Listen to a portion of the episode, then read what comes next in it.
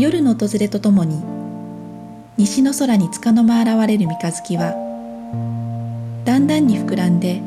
半月になりました。今宵は上限です。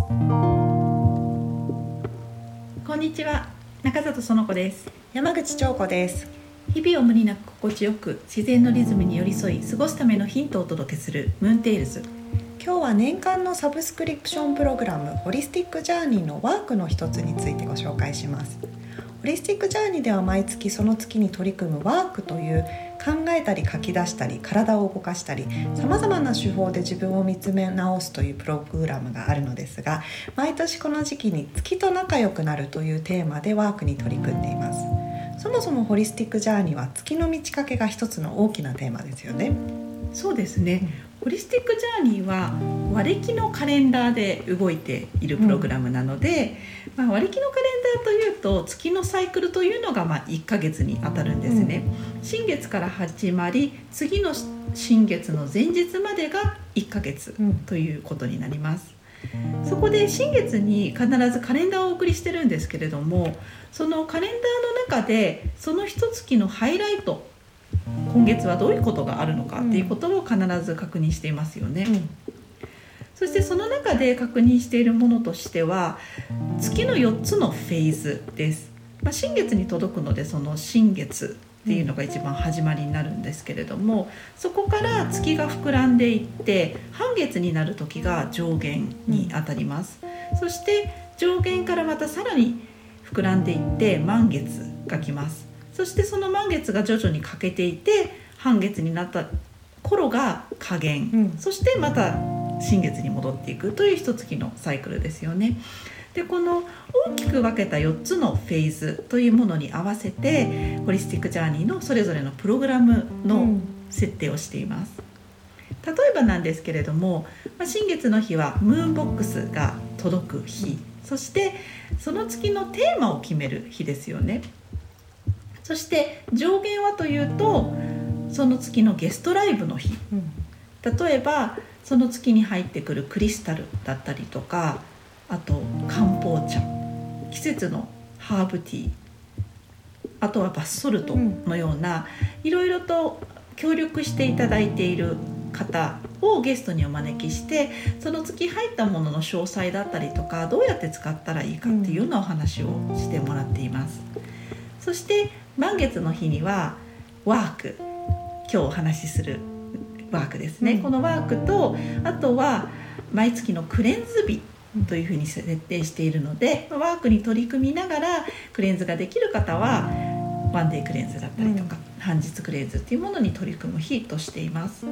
そして最後に加減にはミートアップという名前で皆さんと一緒にあのオンラインでお話をするっていうような、あのお茶会みたいな感じのものをやっていますよね。でこんな感じでこう月の満ち欠けに合わせてプログラムが進行していっています。こうやって聞くとすごく盛りだくさんで一月が過ぎていく感じはあるんですけれども皆さんが言う、まあ、言っているのを聞くとこの時期にこれが届くとかこれが起きるっていうことをに何回かのサイクルでやっているうちにその新月だったり上限だったり満月っていうフェーズをすごく意識しやすくなるっていうことがありますよね。そしてホリスティックジャーニーが始まってから5ヶ月目ムーンボックスやお知らせが届くのが月の満ち欠けのタイミングに基づいているので今年からの参加者の皆さんも自然と月のリズムがそろそろ理解でき始めた頃かなというふうに思います。そのタイミングで取り組む月と仲良くなるというワークはどういうものですか？この月と仲良くなるっていうワークは2ヶ月間にわたって行うワークなんですけれども、1ヶ月目に取り組むことと2ヶ月目に取り組むことを分けています。まず1月目なんですけれども実際に空を見上げてみよう月を観察しようというすごくシンプルなワークなんですね。でこれはあの例えば自分の自宅からいつどの方角に月が見えるかってあのなんとなくあそこら辺に見えるなっていうふうに思っていたとしても、意外とはっきりとは知らないっていう方多いんじゃないかなと思うんですよね。でそれは月が実際に満ち欠けとともに形だけではなくって見える時間帯そして時間帯によって見える位置がこう常に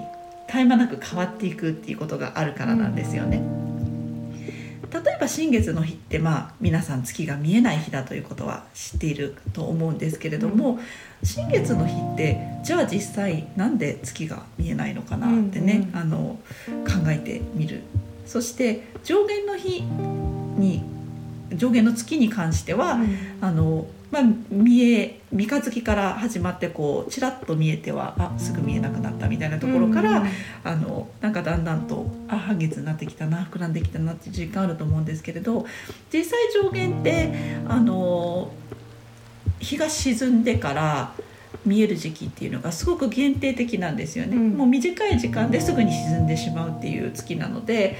なんかあの本当にちらっとしか見えてないなみたいな感じになるけれども、うん、じゃあ家から見上げた時にどこの方角で見えるんだろうってなった時にうんどこだったかなってなりますよね。うん、そして満月は皆さんあのたまたま空を見上げたら満月が見えたっていう方多いと思うんですけれども、うん、これはやはり満月という月のタイミングだと。日が落ちてからそして日が昇るまでの長い時間空にあるから見つけやすいっていうことがあるんですよね。そして加減の月に関してはあのなんか満月過ぎたら月のこと忘れてしまったなってなりがちなんですけれどそれは加減の月は遅い時間にしか見えなくって、まあ、一番こう空高く見えるのは明け方の時間帯だからなんですね。そんな感じでこう知識として知っているようでいて実際の月がどういうふうに動いてるのか今自分がいるところからどういうふうに見えるのかってなかなかこの年になって観察するきっかけってないですよね。うん、そうですねちっちゃい頃はねちょっとこう学校の課題とかでそういう観察記録つけたことあるっていう方もいるかもしれないですけれどね。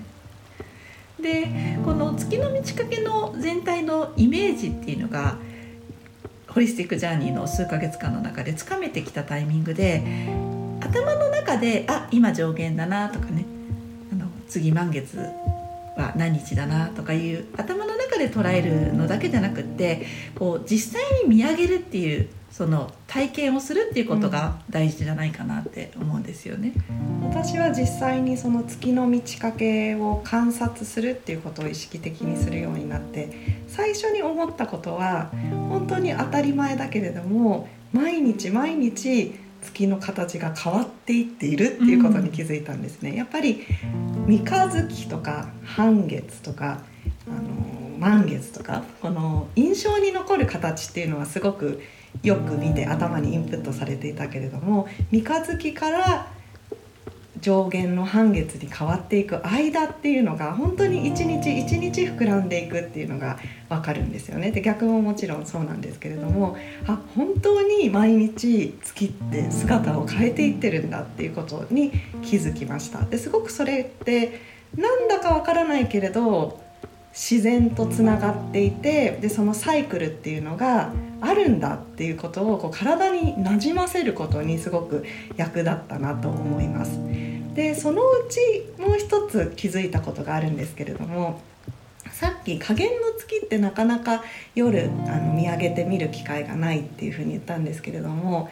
ある時あの朝早く起きるっていう習慣をつけたい時に朝早く起きてパッと外に出たら加減の月が空に浮かんでいてわあなんて綺麗なんだろうっていうふうに感動したんですね。であのこのホリスティックジャーニーを続けているうちに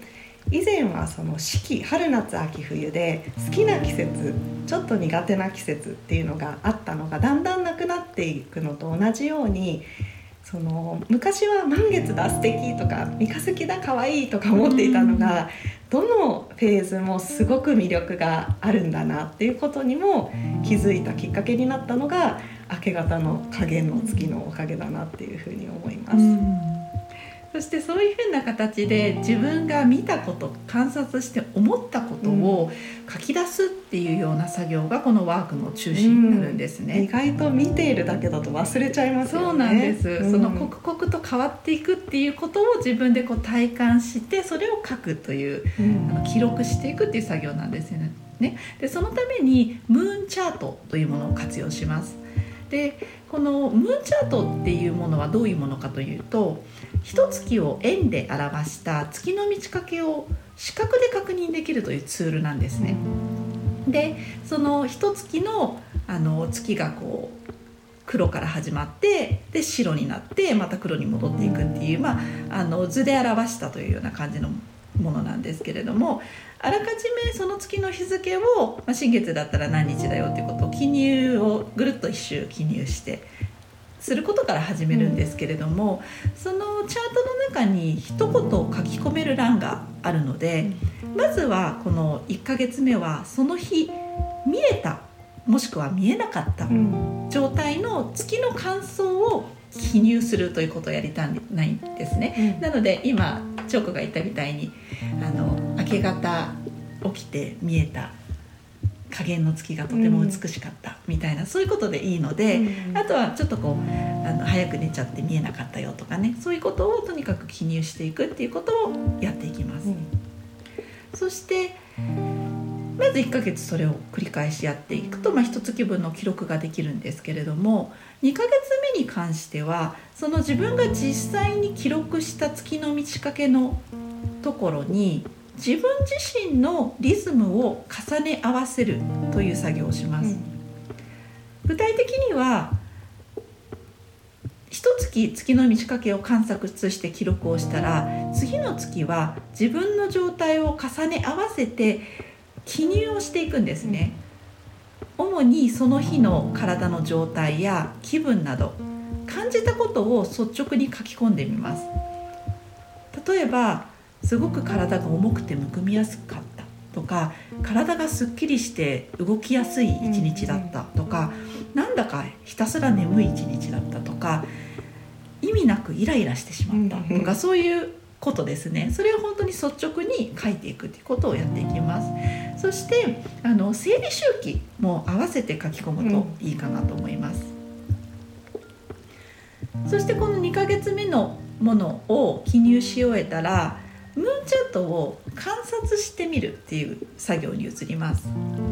で観察してみると例えばこの時期自分が調子がいいなとか。逆にこの時期はなんだか気分が落ち込んでいたなとか、うん、あとそれをそれぞれの新月上限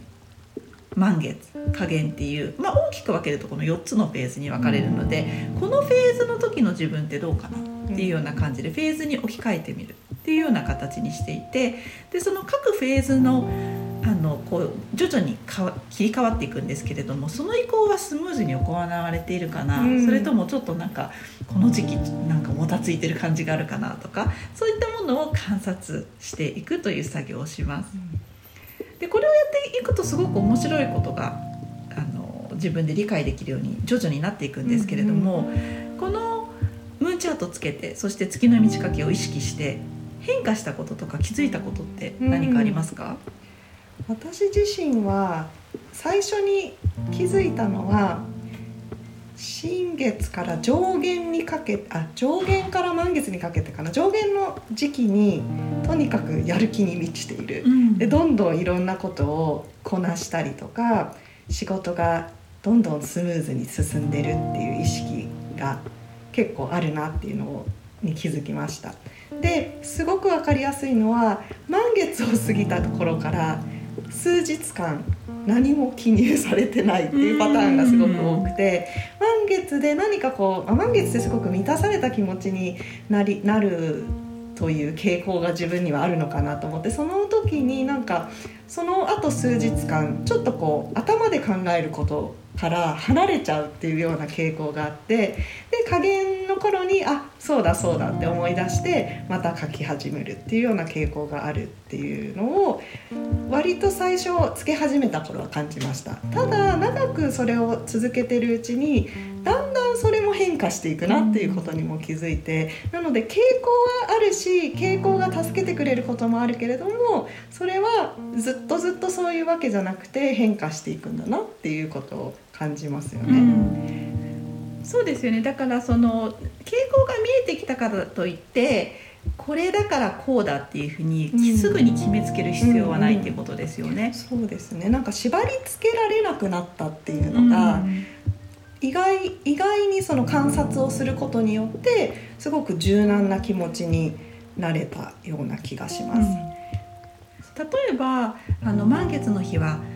お財布を振るとかうん。クリスタルをひあの満月の光に当てる方がいいんだとか、うん。新月の日はなんとなく気持ちが落ち込むと言われているとかいろいろなことあるじゃないですか、うん。それをただそうなんだって思ってじゃあそういうふうにしようっていうふうに盲信的に感じている、うんそれが自分に合ってるっていうふうに考えてる時っていうのはすごくその月の満ち欠けに振り回されてるっていうようなニュアンスがありますよね。そう忘れちゃったら落ち込んだりとかね。うんただ確かにその観察してあこういう傾向があるんだなっていうことを見ているっていうことは本当にその月の満ち欠けと同じでどんどん絶えず変化するんだよっていうことを教えてくれるっていうことになるんですよね。そうですね。なので絶えず変化していくことが自然だから、自分がこういう時にはこういうふうに対処できるっていうことはある程度分かってはくるんだけれどもそれが一定のリズムを刻んで必ずそういうふうになるっていうわけではないっていうこともあの学ぶそうすると気持ちがすごくスッと楽になることですよね。月の満ち欠けっていうのはただ毎日意識するだけで不思議なことももたらしてくれますよね例えば生理周期が月のリズムに自然と合ってきたりあと気まぐれに起きていると思っていた気分の浮き沈みっていうのがちょっと月の満ち欠けとリンクするのかなっていうことに気づいたりとか本当にあの自分と自然が一体になるっていうことをすごく意識しやすい方法だなっていうふうに思います。それは月の満ち欠けがどんな場所でも観察することができるっていうことですよね。うん自然に身を置きたいっていう気持ちは誰しもあって大自然に出かけていくとかねやりたいけれどでもやっぱり都会の生活でできないなとかこう日々忙しい中でできないなっていうことあるけれども月はとにかくどこから見上げても見ることができるっていう共通のことなんですよね。そしてこの頭で理解するっていう部分観察するっていうことあの両方を繰り返してやっていくうちに自然と月の満ち欠けのリズムに沿って暮らすっていうことが身についてくるっていうような実感があるかなと思います。今ホリスティックジャーニーに参加してくれている方は月の満ち欠けを意識するってどういうことなのか知りたいって言って参加してくれている方が多いんですけれども、初年度の方はだいたいこのワークが終わった頃ですね、うん。まあ年の半分ぐらいからあ少しずつその届くお知らせとともにリズムが分かってそして実際に見上げる観察するっていうことをやることによってあなんとなく分かってきたなっていう方が多い。うん時期かなと思います。なのでこう焦ってすぐに全部理解するっていう必要はないし理解できるものでもなかったりするのかなと思うんですね。そして2年目3年目の方はもっと日々の生活のカレンダーのような形でこの月の暦というものがしっくりきているうん。と思います。私たち自身も月の満ち欠けの1ヶ月を繰り返すごとにいろいろなこう揺らぎがありつつ一年一年より月の暮らし月の満ち欠けと暮らすということがしっくりきているなっていう実感があります。それでは最後に私たちが今気になるものや長年変わらず大好きなものについてお話しするコーナー。今日は今月のグリーンディルです。ディルといえば魚料理に合わせるハーブだと思うんですけれども去年ぐらいからグリーンスムージーに使うのにすごくハマっています。スーパーとかで買うとね本当に短いものが少しだけ入ったような感じで売っていて、まあ、実際ディルをたくさん使うっていう機会はなかなかないのかもしれないんですけれども去年確かファーマーズマーケットに行ったらものすごく大きく長く成長した立派なディルが売っていてこれちょっとスムージーに入れてみようかなというふうにやってみたらすっごく美味しかったんですよね。結構味が強いので、うんあんまりこう入れると主張しすぎるかなって思ったけれど、意外とそんなことはなかったんですよね。うんそしてディルを実は畑で、えー今年から育てているんですね、でまあ、育てているの植えて育てているのは私のお友達なんですけれども、あの畑に最近また行く機会ができて増えてあのすごい成長しててびっくりという感じでした。多分スーパーで見たしか見たことない人はえこれディルって思うぐらいのなんか太さと長さですよね。そう、ん。ちょっとねあのびっくりする大きさで、であのプランターで私ディル育ててみたりしたこともあるんですけれども、あのちょっとひ弱っていうか、うん。なんか他のハーブほど丈夫に育たないなっていうようなうんうん。実感もあってで実際やっぱりプランターだとなかなか大きくは育たないんですよね。うん。ただ地植えするとものすごく大きくなってあの1年目のにはこんなに大きくなったんだっていう驚きがありました、そして今ちょうど花があの咲き始めているんですね、であのお友達がこの花は残してでそこから種を取りたいっていう話をしているので、うんうんうん。また種まきをしたら来年ディルを増やせるという状態です。ディルのお花ってどんなお花？ディルのお花は、あのパセリのお花の大きい感じ、あうん。パセリのお花も多分見たことないかどうかもしれないんですけれどもあのちょっとこうなんて言うんだろう花火のような感じに広がって咲いて、で色は黄色うん。ですね。あなんかすごい線香花火っぽい感じ。あそうですそうです、ん。線香花火っぽい感じのお花ですね。でちょっとこうあのパセリなんかもそうなんですけれどキュヒュッと長く伸びてきた先にパッと咲くみたいな感じの咲き方をするお花ですね。でディルは植え付けの時期は春だとよ4月から6月。秋だと9月から10月がうんうん。植え付けにいい時期だそうです、じゃあまだ間に合うっていう感じですよね。ですね。てかまあうん。うん今植えてあの順調に育てばまた秋にも収穫、うんうん。まあ、数年ね収穫ができるかなとは思います、うんうんうん。暖かい場所だとね。私も今年始めたばかりの小さな畑にディルの種をまいたんですけれども今本当に1ヶ月1ヶ月も経ってないと思うんですけれども小さいのが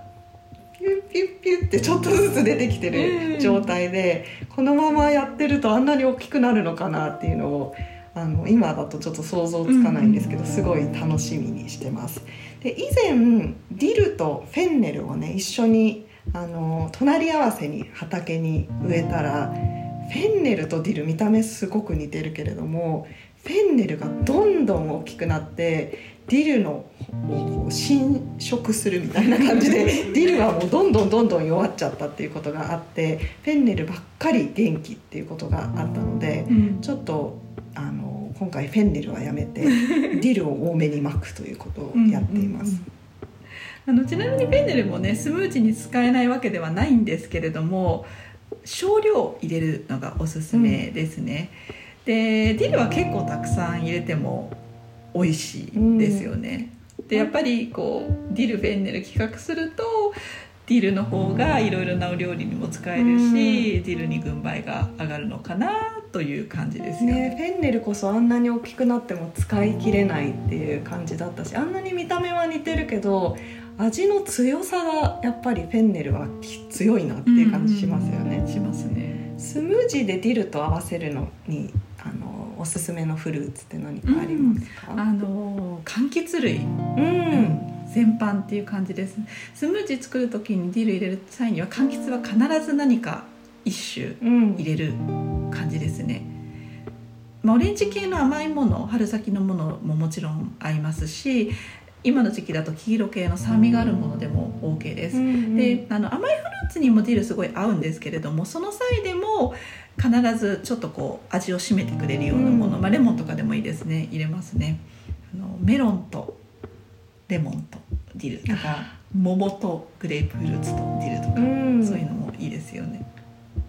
そしてサラダに入れるのも美味しいですよね、うんサラダにあの入れるのも昔はちょっとそのディルって味が強いからちょっとだけなんかこうパラッと入れるとか思ってたんですけれど案外そのスムージーと一緒でディルはたくさん入れても、うん。あのその最初のインパクトといっぱい入れたインパクトがあんまり変わらないっていう感じのハーブなので、あのたくさん手に入った時には大きくちぎって他のハーブ例えばベビーリーフのようなハーブあのベビーリーフのような葉野菜と一緒に他のハーブと例えばパセリとかミントとかいろんなものと一緒にミックスして、こううんベースのレタスっていうような形で使うことも多いですね。香りは結構しっかりするけれども他の食材とすごく馴染むっていうのがディルの特徴な気がしますね。そうですね、うんうん。そうそう。だからなんか桃とディルとか大丈夫かなってうん。桃負けないかなとか思うけど、案外大丈夫なんですよね、ぜひディルを使ったスムージー試してみてください。次回のムーンテールズは満月に夏至のクレンズのお話です